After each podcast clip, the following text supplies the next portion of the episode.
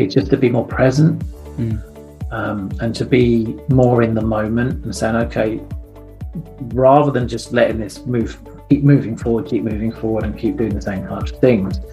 It's just to do to take a step back and just be present in the moment and really kind of check in with where you are, check in with your thoughts, check in with your feelings. How are you feeling physically? So everything that we think will generally have an emotional response, and you're going to have a physical action that comes alongside that as well. So being present, being mindful, um, acknowledging where you are and what space you're in um, is great.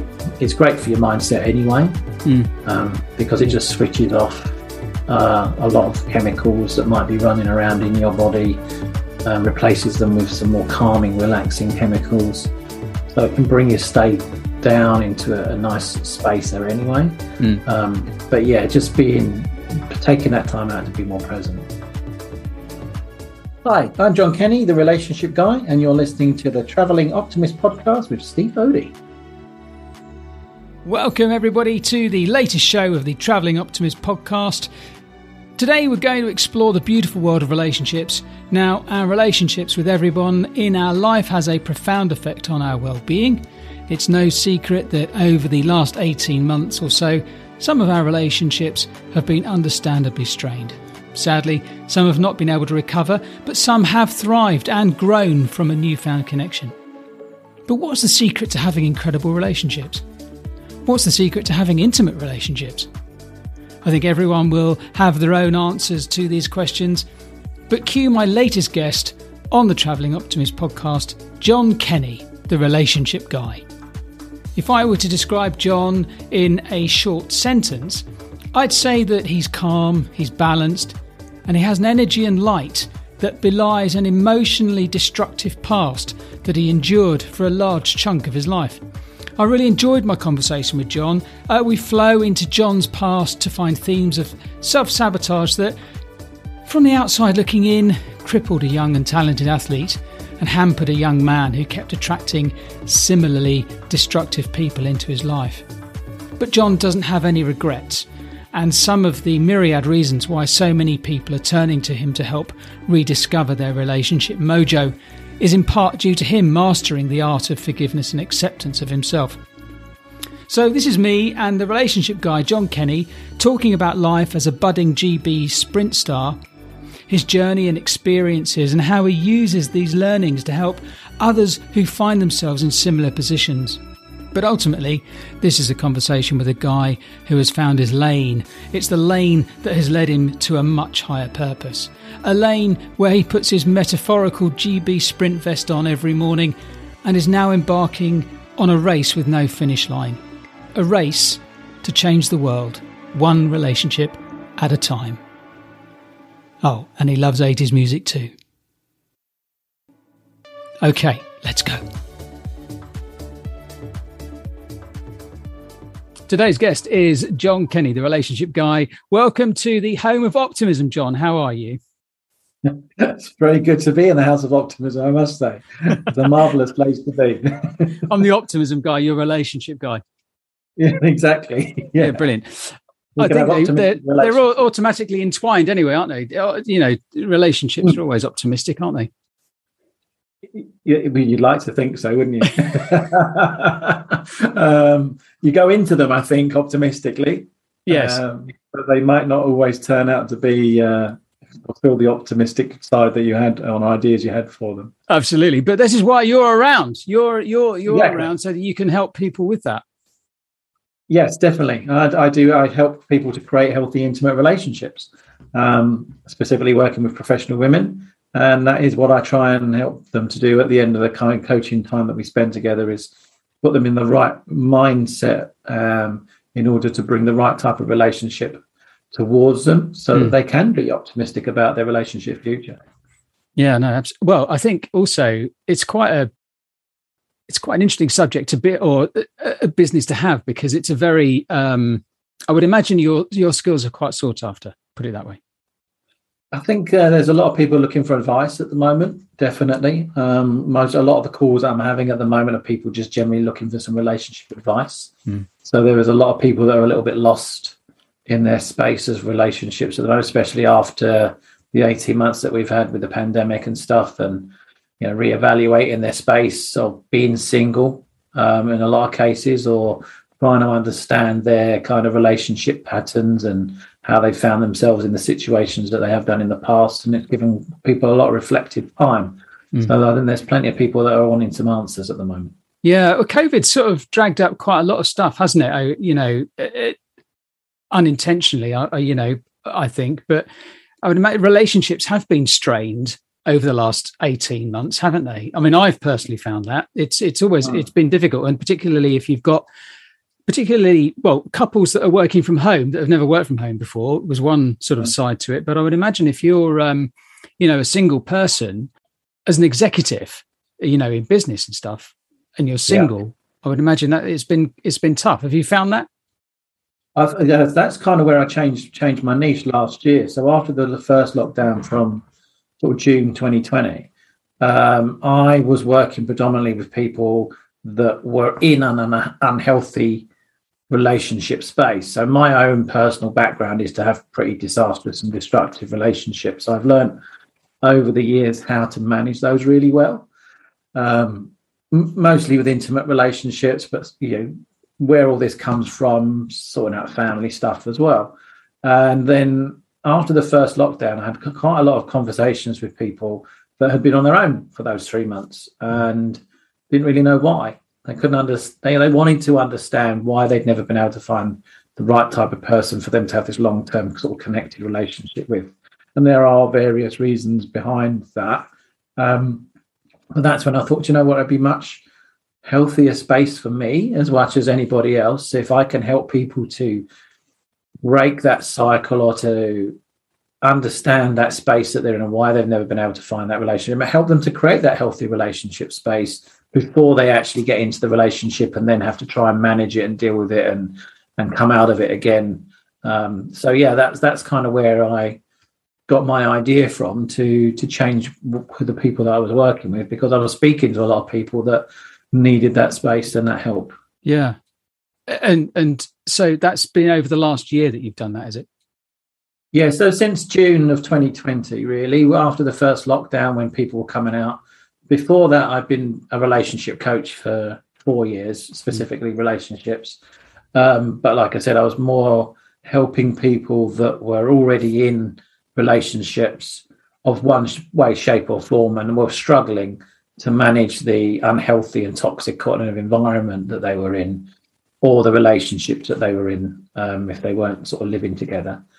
Um, and that comes from my therapy background. So originally, I'm a therapist, a counsellor, um, so I got used to working with people in lots of difficult situations and kind of evolved my career around my own life. Um, so I moved away from having those toxic relationships and then started to help people to manage those in a different space. And then um, was then separated from my wife. So I was then single, looking for um, how do I create healthy relationship. And then, like I said, I was getting a lot of inquiries from people coming in saying, uh, or conversations I was having as well with people saying, "Look, I don't understand why I'm single. Why was I? Why have I got to this point in my life really that I know I've never found the right type of person?"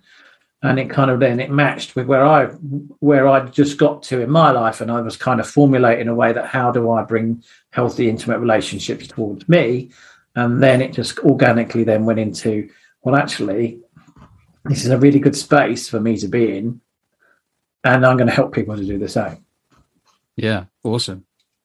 Have you found that um, things like I, I, mean i don't know if you do this or whether it's part of the part of your your uh, strategy is law of attraction mm-hmm. so i mm-hmm. remember reading about this many years ago yeah. and yeah. you know and and is that part of where is that part of it that people are um I mean, I'm sure there are a lot of deeper issues where people are single and they don't know why and, and things, which mm-hmm. obviously um, is is understandable. But I, is that does that play a part in in, in your strategy in term, terms of getting people to sort of look at things a bit differently? Is that how it works?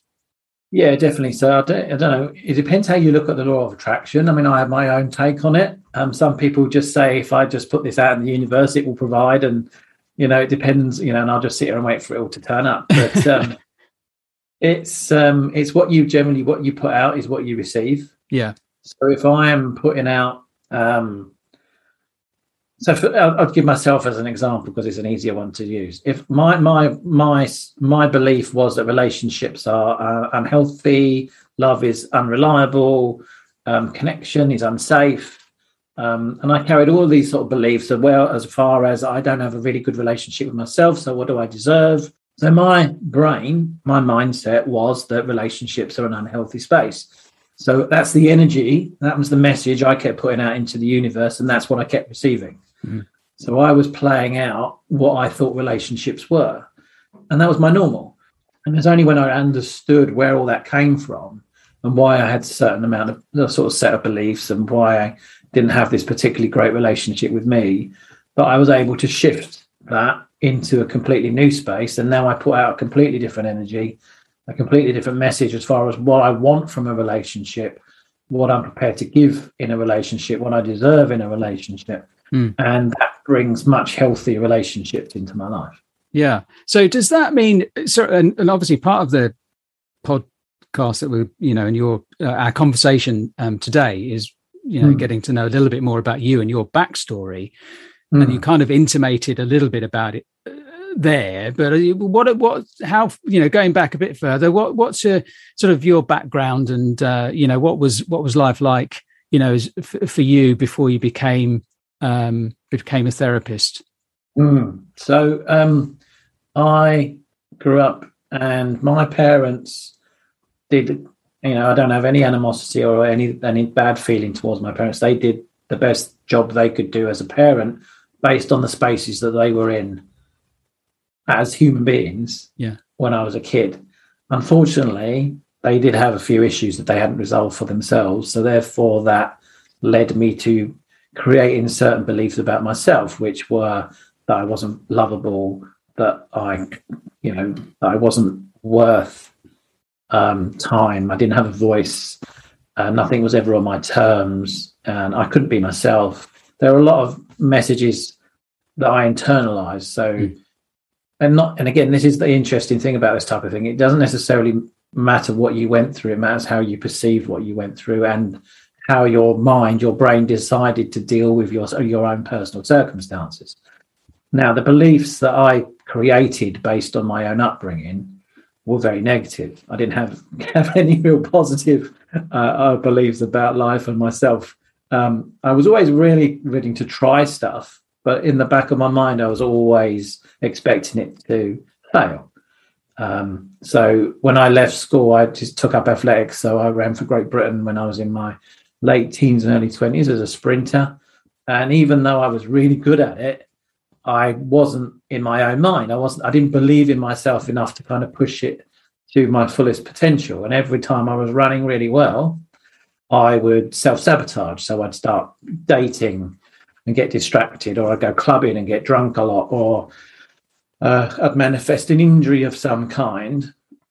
Um, even so, so, much that I'd be going down on my block sometimes, and you know, you're really supposed to be focused on your race and in the zone. I'd be singing songs in my head because I was just, you know, I wasn't allowing myself to uh, do well. Um, so even as far as that was concerned, and, and, alongside that, I was having these relationships which are very toxic and quite abusive, and reliving what I believed about life. So forgive um, so, me. What, why hmm. why did you have those beliefs? What was going on? So in my mind, I I had I had an awful relationship with me. I didn't think I was a very nice person. I didn't, like I said, I didn't think I was very lovable. I didn't think people had time for me. Uh, and there must have been reasons for that as a child. So when we grow up, we look at our parents to give us whatever we need to make us feel safe, secure, loved, cared about, and everything like that. Um, when that doesn't come, uh, we can't look at our parents and say, "Well, this is all your fault." This is this is your responsibility. There's nothing wrong with me. I'm you know I'm a great kid. You know I'm you know what we do is go okay. What am I doing wrong? Yeah.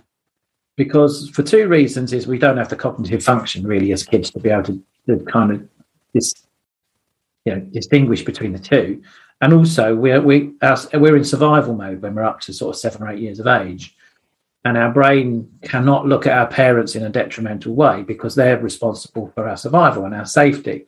So it would be inconceivable for our brain to admit that actually this person's got a problem here. It's got nothing to do with me, because that would make us feel too unsafe. Yeah. So we have a tendency to then internalize all those messages. Some people internalize it and go, they get to a certain age and go, no, not my problem. I'm all right, I'm going to move on. And they're able to develop that kind of sense of self. Maybe they've had a positive role model from somewhere else. Um, maybe they've just kind of decided for themselves they don't do this rubbish anymore and they're going to move on. I wasn't one of those people. I was one of those people that took everything on board, became very highly sensitive, and um, you know was very um, negative about who I was as a person. No matter what attention I got, no matter what other people said, mm. it wouldn't. It would. It would be okay. It would be a lip service. Um, in counselling terms, it's called an external locus of evaluation. So I evaluated myself entirely by what went on outside of me. So if there was nothing positive going on, I'd feel very deflated and, and useless. And even when there were positive things going on, I couldn't re I couldn't evaluate myself positively enough to allow that to keep happening. Yeah. So then I would do something to ruin anything good that was in my life because I had a, a very negative self view, and it was it was over time, and it's only it's taken me many many years of being in the personal development field to kind of put put a right to that. But interestingly, though, you managed to find something that you were really good at hmm. sprinting. Mm. Yep.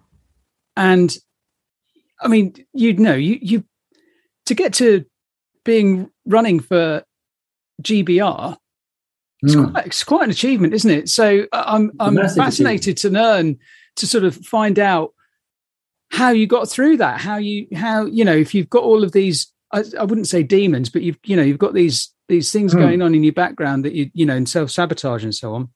But you're a really good you're a really good runner. Yeah, my, my natural ability got me so far, but it was my inability to push myself too hard I mean, I obviously I train six or seven times a week, so it's not like I didn't put the put the hard graft in. No, but when it when it came to the crunch, so if I was run like I said, if I was running really really well in training, that would never really come out onto the track. I mean, I could have run so much faster. Yeah. Um, you know, and I wasn't like I said, I wasn't that bad. I was running for the country, so you know, I was pretty quick. I ran 10-4 for 100 meters. I mean, that's good going, right? But at the time, I couldn't see that. I couldn't acknowledge. In the moment, maybe I thought, wow, that's amazing. But I wasn't able then to take that, you know, really engage with it and, and take it forward. Um, because I was a massive self sabotager. Everything that I, the good that came into my life, I would do something that my my mind was saying, actually, you don't deserve this. This isn't normal.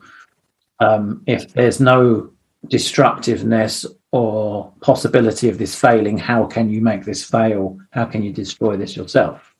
Um, so i was making my beliefs true within my mind all the time. Yeah. You know i'd run if i turn up to a race and it was wet windy and everything was horrible i'd run a fantastic time so yeah i remember running a, a 200 meters once and it was into a minus five wind or something it was actually atrocious and it was windy and rainy and everything and I think I ran about 21.5, you know, which is not a you know earth shattering time, but in those conditions was pretty decent. Yeah.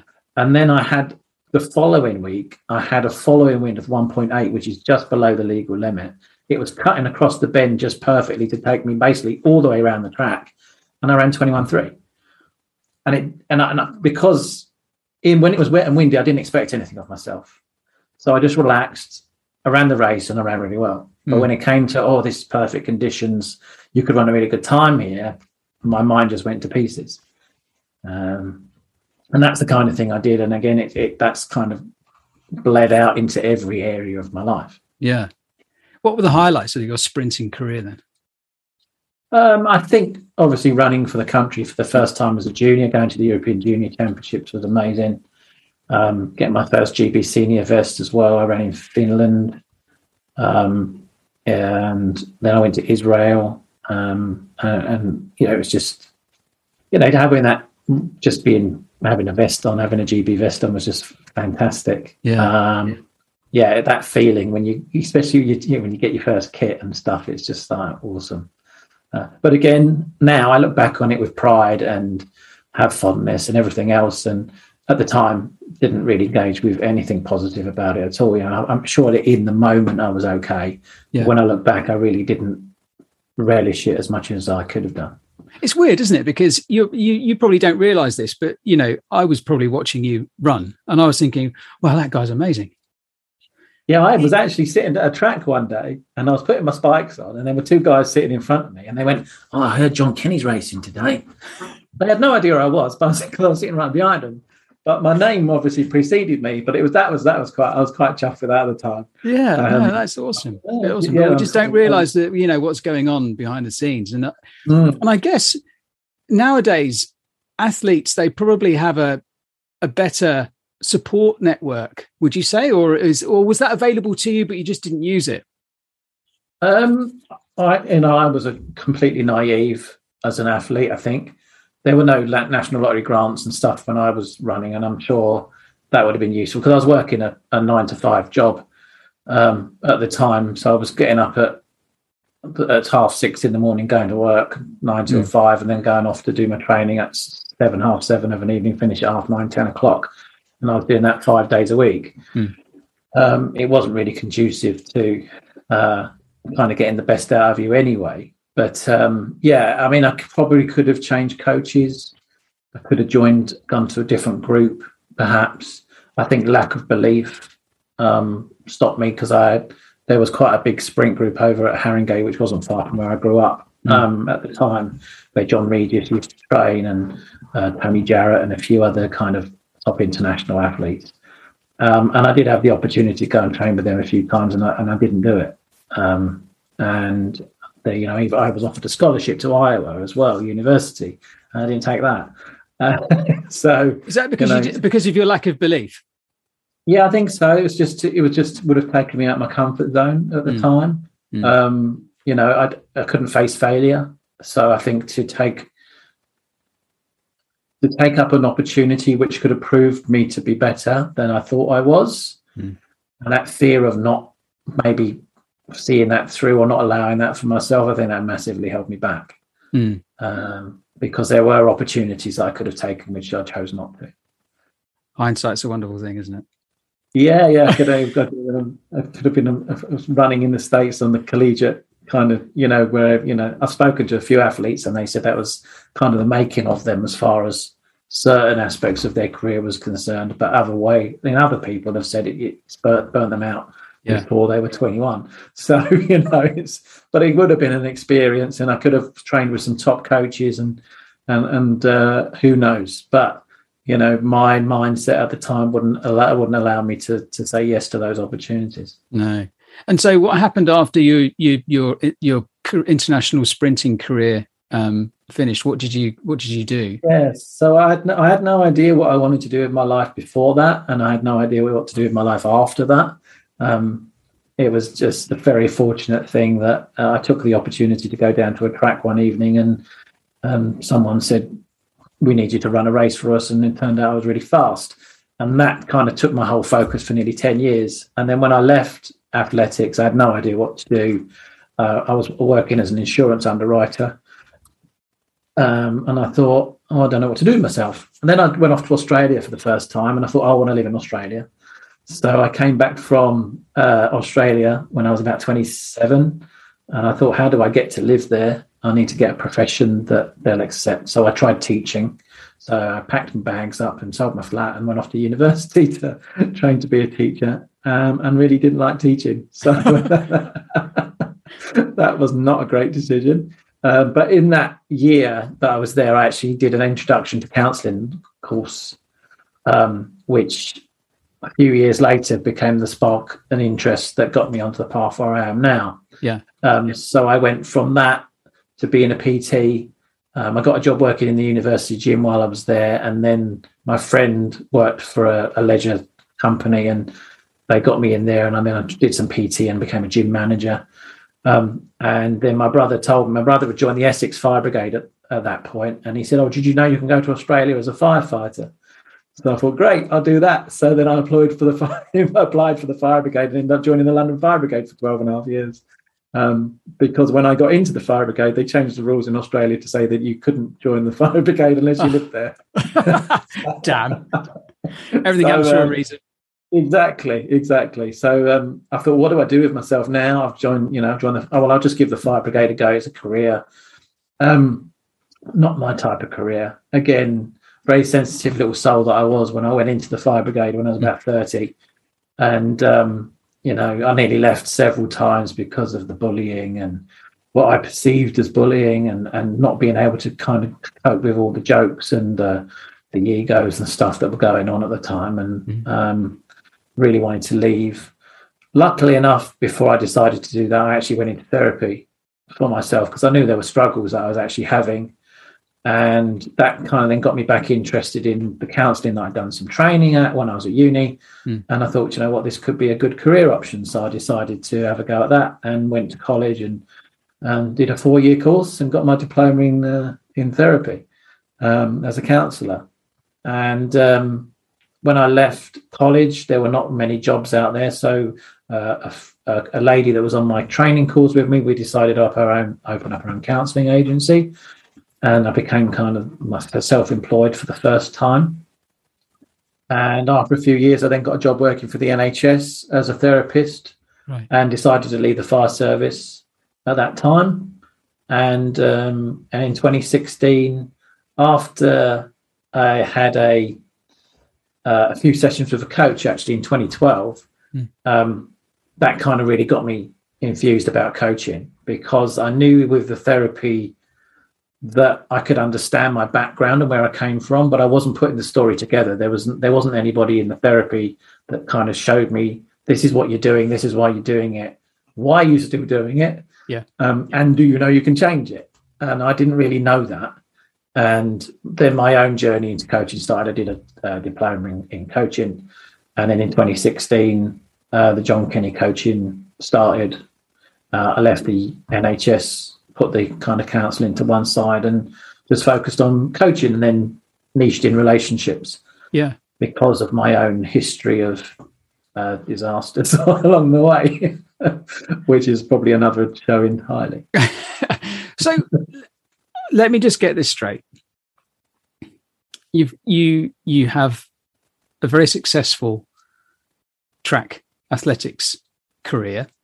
Mm-hmm. You know, no no doubt about it. Um, limiting self beliefs just, just caused a little bit of quite a lot of self destruction, and mm. you got offered various other things, but you were very happy in your comfort zone. Yeah. But then you you you out of that you you join the fire brigade, which is mm. completely. I mean that, that I'd be out of my comfort zone. I've got to be honest. If I was doing that, but yeah. you know, it's not an environment that I, I would. I mean, I I would probably enjoy it, but you know, I I'd still have limiting beliefs about the fact that I'd be able to do the job.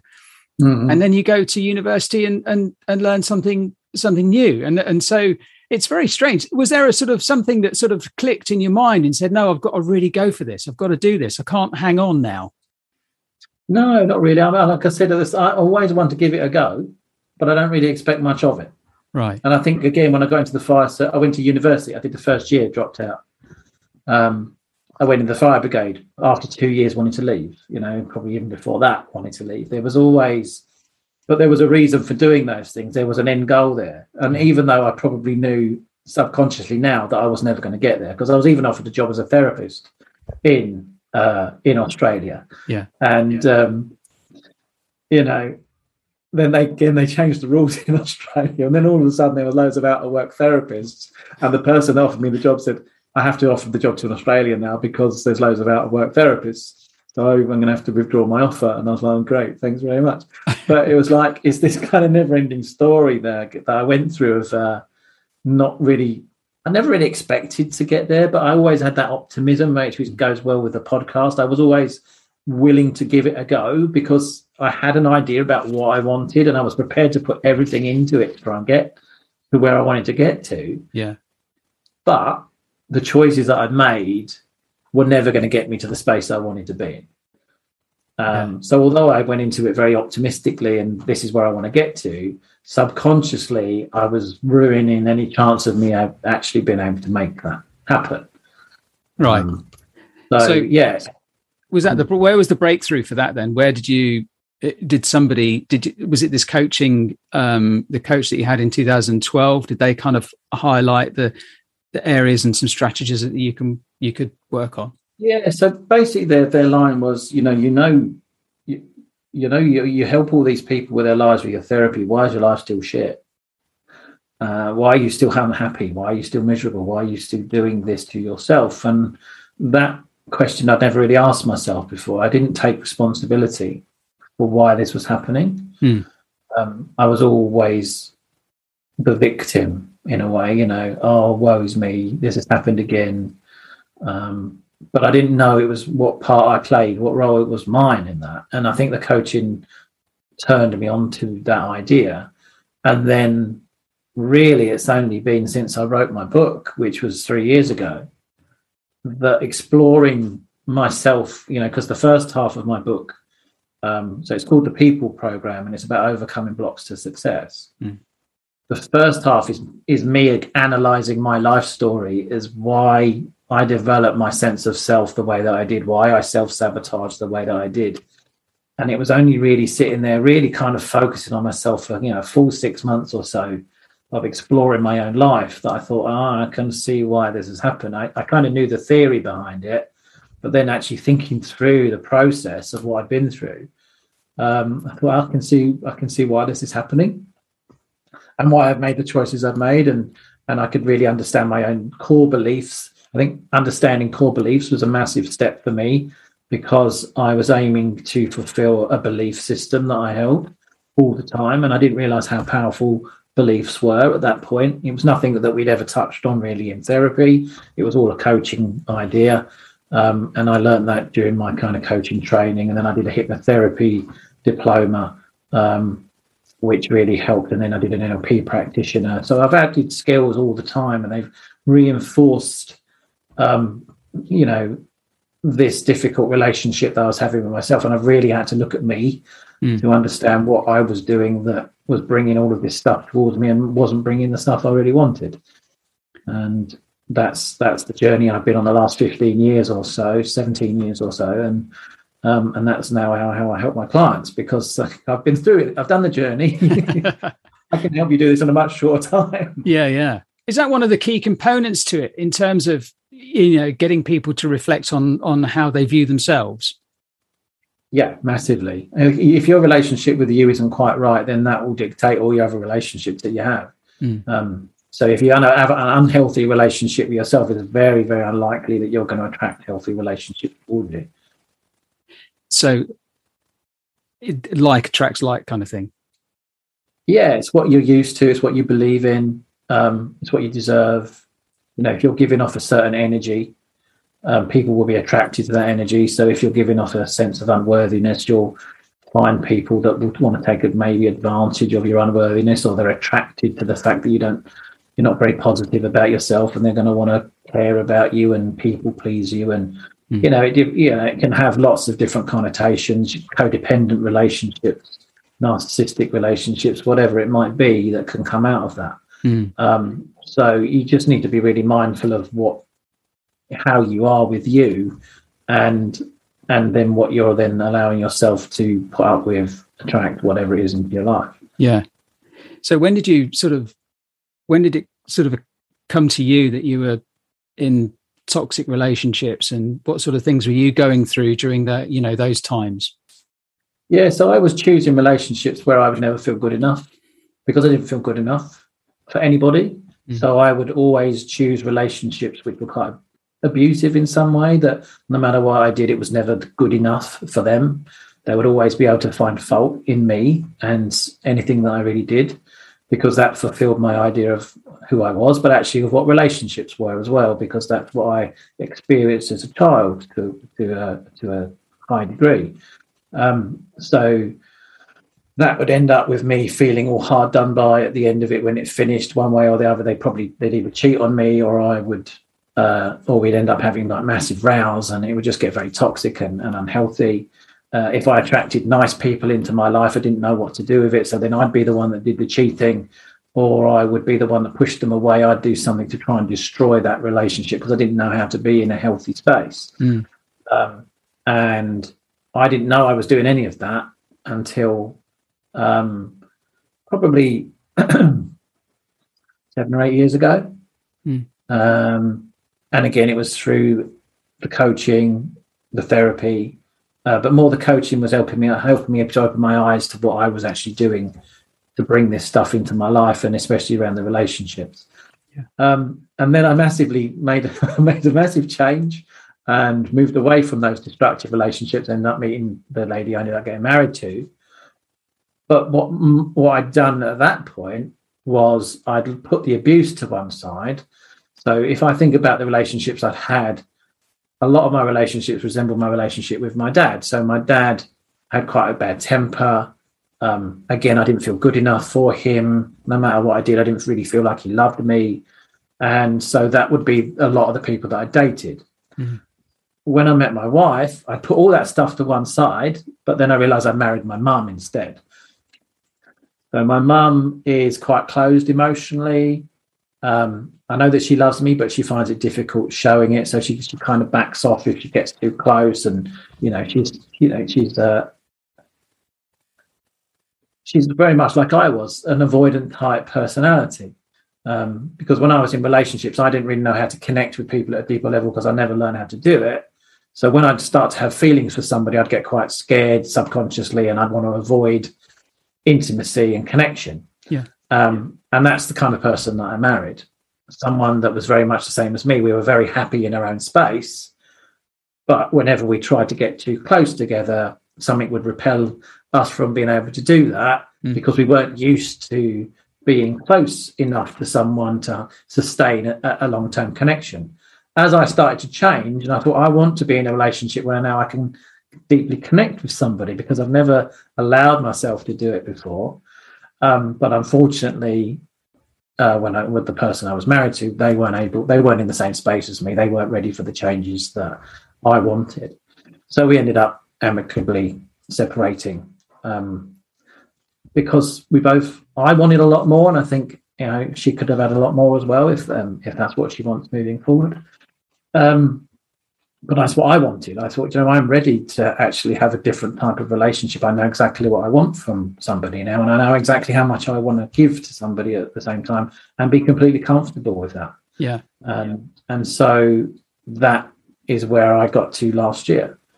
Uh, and again, that's when I thought, actually, that's what I want to help people to do as well. Because if I can help them to stop getting into these toxic and unhealthy relationship spaces in the first place, it's um, it will save so much time, energy, and and pain. Mm. Um, and now I know exactly how to do that for myself, and obviously through the training and the work that I was doing with my clients. I was figuring this out as I was going along. I thought, actually, I know exactly how to make this happen now. Mm. Law of attraction being one of those things, but understanding beliefs, attachment, attraction styles, um, lots of do like there's lots of little things that will feed into bringing the, the right type of relationship towards you. Yeah. So with your clients, what is, is there sort of, I, I would imagine this is going to sound a bit daft, but is there sort of an atypical kind of scenario that you, you know, you, you've constantly come up against and you, that, that you, people come to you, you know, for help with? Yeah, I think there's, there is, uh, there is a proper, there is an, an end scenario. There's an end game that people have generally experienced relationships over and over again that end up in a very similar space. And that is one where they end up on their own and they don't know really understand why they're on their own. They just know that the relationship's gone wrong again. Mm. They don't really know why it's gone wrong again. Um, and there could be a, a several reasons why that might be the case, um, depending on what kind of mindset that person's carrying. Mm. Um, but generally, there is they've got to a point where they think, I don't want to do this anymore. I can't do this anymore. I need to change this. Yeah, I want something different moving forward, and that's when they reach out to me and say, I see the kind of what you're doing. I know you help people do this, and I want to know. I want to know why I'm doing it. Yeah. Um, and I want to know how to stop that, and I want to know how to bring that the person into my life that I'm really looking for. Yeah. How crucial is timing with all of this? Because obviously, the the I mean, you know, I've fallen into the trap where I've said, "Yeah, I'm going to I'm going to do this and get my get this thing whatever it was sorted," but actually, mm-hmm. do you know what? It was all the time wasn't right because I, I, wasn't able to commit. I, you know, do you find that time has got to be right and people have got to to be in a position where they can commit to yeah, I think so, say. especially with when it's something like a, a, a, deeper, meaningful relationship. I think there's so many, um, there are so many resistance factors to mm. it. Uh, so resistance factors are the things that will stop us engaging in the process. Mm. Uh, so there are so many kind of subconscious processes we could be carrying that will stop us allowing these types of things to change. Yeah. So yeah, the, the, it, generally there needs to reach a certain pain point where it's you're motivated to make a difference to your own life. I think uh, Tony Robbins says your motivation to change needs to be more powerful than your motivation to stay the same. Yes. And yes. then you are able to do the things that you need to do in order to change the life, your life, and live the one that you want. Mm. Yeah, absolutely. So, is there any sort of pieces of advice that you know without because I know I don't want you to this to be a, and it's not for me, but I'm just thinking for listeners. Is there sort of anything advice wise that you can you'd like to sort of give anybody?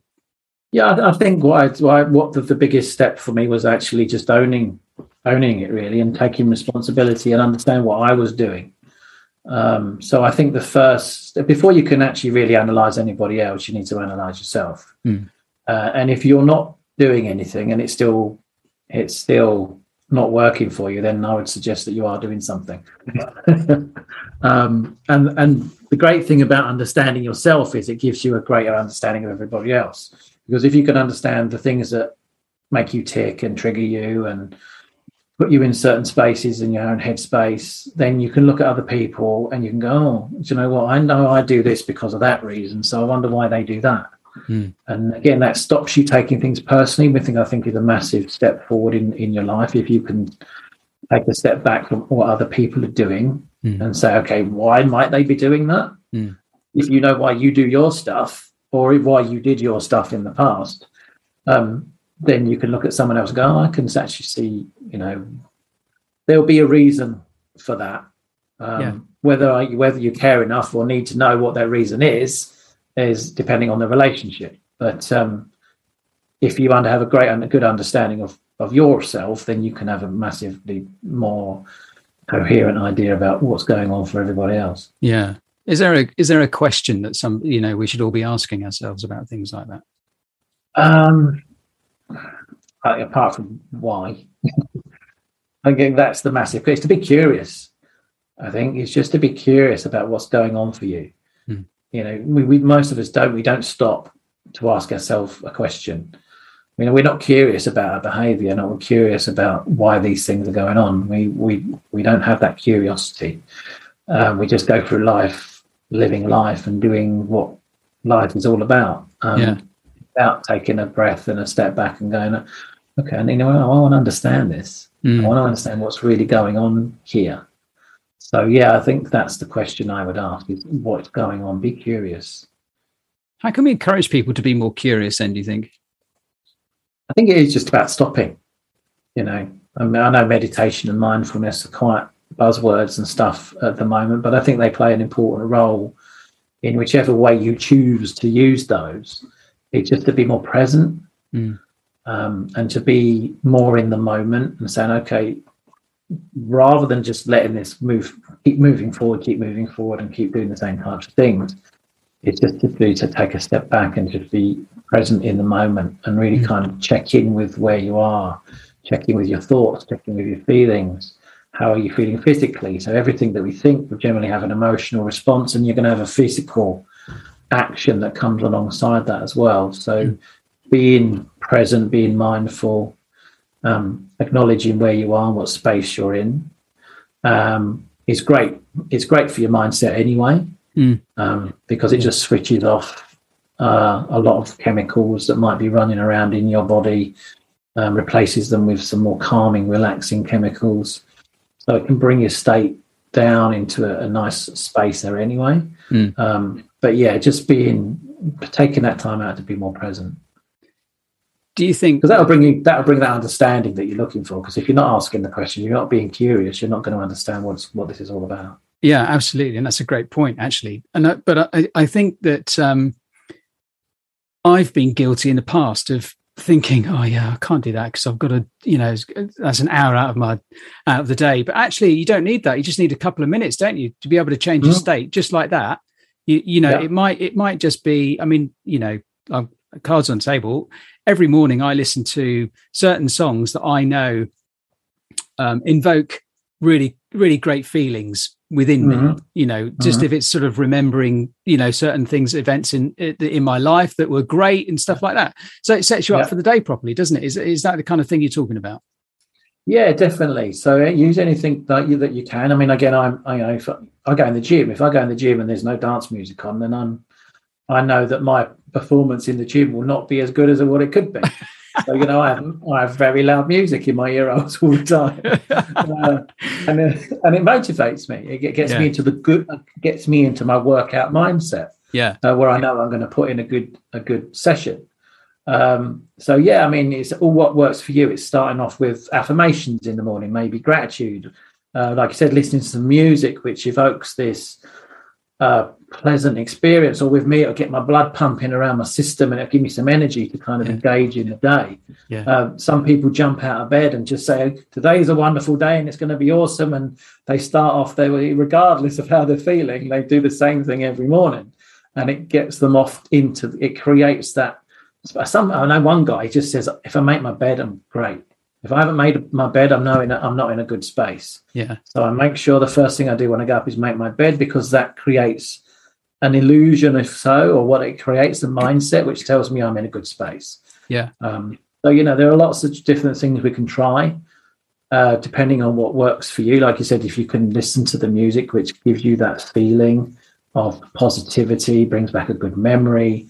Again, it's an amazing way to start the day rather than crawling out of bed going, "Oh, weather's shit," and told and I've got this to do, I've got that to do, and I've got to get the kids there, and or whatever it might be. You know, you, will start if you start off in a in a negative headspace. Generally, your day is going to continue that way. Absolutely, that's great. I'm interested to know what. So, tell me about this dance music you're listening to. Is it is it a, is it a particular um, decade of of, uh, of music that you're listening to?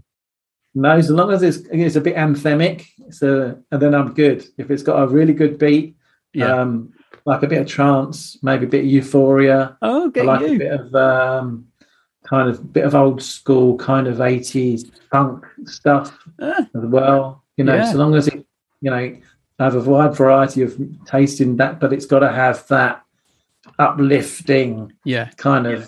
feeling to me that I can go, yeah, I'm into this. Yeah, yeah, uh, absolutely. Um, yeah. Were you a teenager in the 80s? I was a teenager in the 80s. Yes. Man. Yes. Yeah. it was the best decade, wasn't it? It really was. It was an amazing decade, yeah.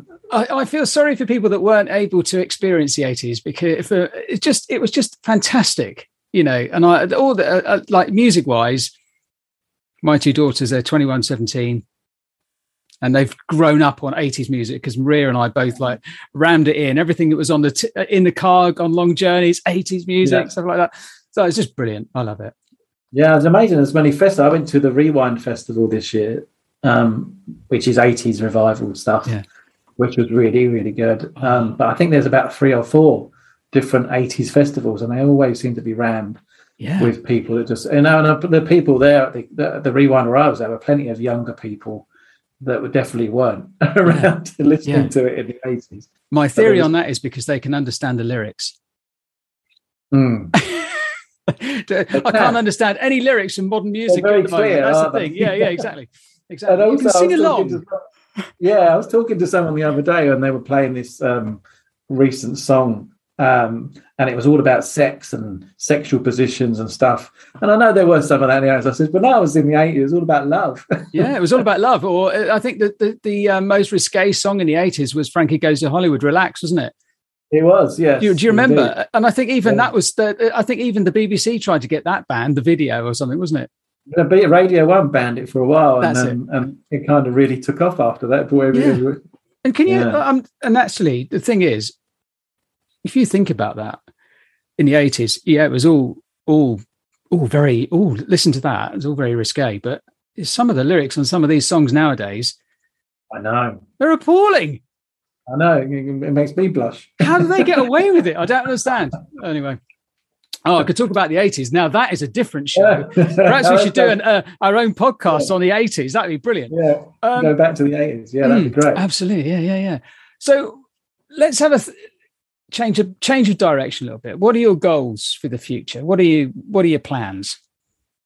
Um, so I I want to kind of get the the world into the healthiest relationships possible. Um, so over the next however long it takes me to do that. Oh, that's that's my main goal is to help people to experience as as much as of a healthy relationship because I think it'll make a massive difference to the world. Yeah. If we can have great relationships with ourselves and start experience great relationships with other people, that'll that'll be something which I think will help tremendously um, with every space that we're in. Um, but uh, will make a massive difference to the world as a whole. I think if we can if we can get on top of this space. Um, so I'm working at the moment with professional women uh, to help them to create healthy, intimate relationships. Um, I'm going to try and help as many people as possible to do that mm. uh, with my workshops, coaching, uh, and every other bit and piece that everything I can put together to put out there. Amazing. I, I, love that. And and actually, you're an absolute force for good, John. And you know, um, I love it. Well, how how has optimism? I know we touched on it earlier. Mm. But how has optimism played a part in your life? What? How can you describe what optimism means to you? Mm. I think, as I, as I said, said earlier on, I've always been someone to give it a go. But I think what's changed is I'm now optimistic that it'll work. Um, I have a, a, a positive belief. So mm. optimism is not just about um, hoping it works, but believing it works. Yeah. And I know now what with everything that I've learned over the last 17 years or so, uh, being in personal development, that if I put my mind to it, if I've got the capability to make it happen, then it can happen. Um, whereas before I didn't have that. I'm not um, one of those people that thinks you can do anything you put your mind to, because no matter how good I was at athletics, I never would have run 9.58 like Usain Bolt. So I, would, I also recognize my limitations, but I know if I give it my best shot, I can make the things I want to happen happen in my life. That's amazing. I love that. Yeah, but I mean, you, comparing yourself to Usain Bolt, I mean, that that's a that's a. I mean, I'm not saying it's a tall order because you're a really good sprint. If you can run 10-4, that's pretty. I mean, that's out there on hmm. on the excellence. You know, I think it was. Pretty, it was just, it's a very very decent time. Uh, very decent time. I, I would have, I would have thought that if I'd have really believed in myself and done everything that I could have done at the time, I could have got closer to ten seconds. Yeah, uh, I reckon I'd have got down. Although 200 would probably would have been my better event. Um, so I would love to have gone sub 20, um, but I only just scraped 21 seconds. So I reckon I could have probably run mid to low 20 points a 200 if I was, uh, you know, I'd have got down there. But uh, it was just, um, it was just me holding me back. Looking back though, do you, how, what do you, do you feel, not sadness, but do you feel that you, you you've everything's happened for a reason that you've you've everything that you've gone through in your life has got got you to this point and and you're actually okay with that. Yeah definitely definitely. It took like it was only when i kind of shifted that relationship with me that i was actually able to look at back with my with my at my athletics career of any kind of fondness really. Mm. um so no i don't regret any choices that i've made. Uh, they they like you say i wouldn't you know they've happened for a reason. I just need to understand what that reason is, um, and take the take what I can from that. I wouldn't be in the space that I am now, helping the people that I am now, if I hadn't had the childhood I had. Yeah, so um, yeah. you know, I have to thank uh, thank my parents for teaching me something as a child, which then had led me into helping people nowadays, which I never would have done otherwise. Mm. Um, you know, if I'd have carried on as an athlete, who knows where I'd be. But I'm, I'm very happy in the space that I found now that I've made for myself. Um, I think uh, the purpose, I've discovered what my purpose is. If people believe in having a purpose, um, there's nothing I enjoy more than working with people and then sort of get when they get the point, you know, that kind of goosebumps on my arms type part when they go, Oh no, I get that now. I can see what I'm doing, or I can see why that's happening, and I know I can do this to make it right. Um, and those are kind of real the moments that I wouldn't say I live for, but in the in the field of work that I do, they are kind of the, the fulfilling spaces. Have you got an example? Um, yeah, so like I, I, talked about resistance earlier on. Uh, I had a I had a client a while ago, and um, we had some we did a because my, my, my coaching is a three month coaching program, and she left and she was in a great space. You know, we've uncovered a lot of the trauma and stuff from her past, and why uh, she was in such a state and why she'd had such a difficult relationship with her ex-husband and why she really hadn't been able to move on from that for like 10 years. And just getting her to move on from that space was amazing. And at the end of the three months she left and she was ready she said you know what? I really want to go out and find this relationship that i can have now. Uh, and then uh, she was in tears. She came got back on the phone i'm in tears. I'm ruining it all again. I, I, uh, I need to come and see you so we booked in a, just a one-off session um, and she came and she said, I'm doing this now. I'm sabotaging again. I've lost. I said, That's okay. I said, You're just going through the resistance phase. It's just come a bit later than maybe what we wanted it to. She said, That's not okay. I said, Yeah, it's okay. You know exactly what's stopping you now from moving forward, and it's you. You know that there's something going on for you which is stopping you having what you want. Um, all you need to do now is just keep, go back to what we did. You need to just let the resistance go. Just understand why it's there. Thank it for trying to protect you again, because uh, that's all it's trying to do. It's just trying to protect you from getting yourself into a space where you feel you could get hurt. Um, and then I got a call from her about four months later. I didn't see her again after that. Four months later, she met some guy. She was really happy. Um, and she, you know, she recognised that it was just that resistance part, and that she wanted to overcome that again, and she just needed a little push in the right direction to to acknowledge what was going on. Yeah. Um, and it was amazing. Uh, it was amazing space. You know, it was amazing. Like I said, that she got out of the space that she was in in the first place when we first met. But for her, then a few months down the line, to have allowed herself to have the kind of relationship she wanted um, or even it was only the beginnings of it.